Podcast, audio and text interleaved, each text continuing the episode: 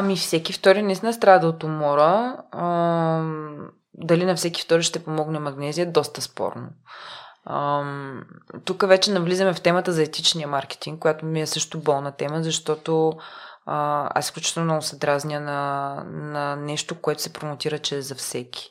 И затова винаги, когато говоря за CBD, а, винаги разказвам своята история, защо аз вярвам в него, но никога не казвам, че това е нещо за всеки. В никакъв случай. Не.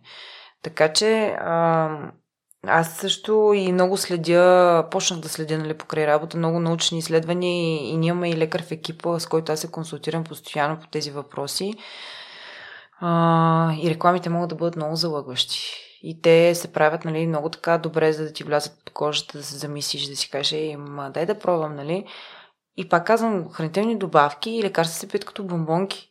И това нещо в дългосрочен план не е добре. А по-страшно е, когато родители дават на децата си така, без много да разсъждават. Имат толкова много неща, кои, които са неизвестни на медицината, камо ли на обикновения човек.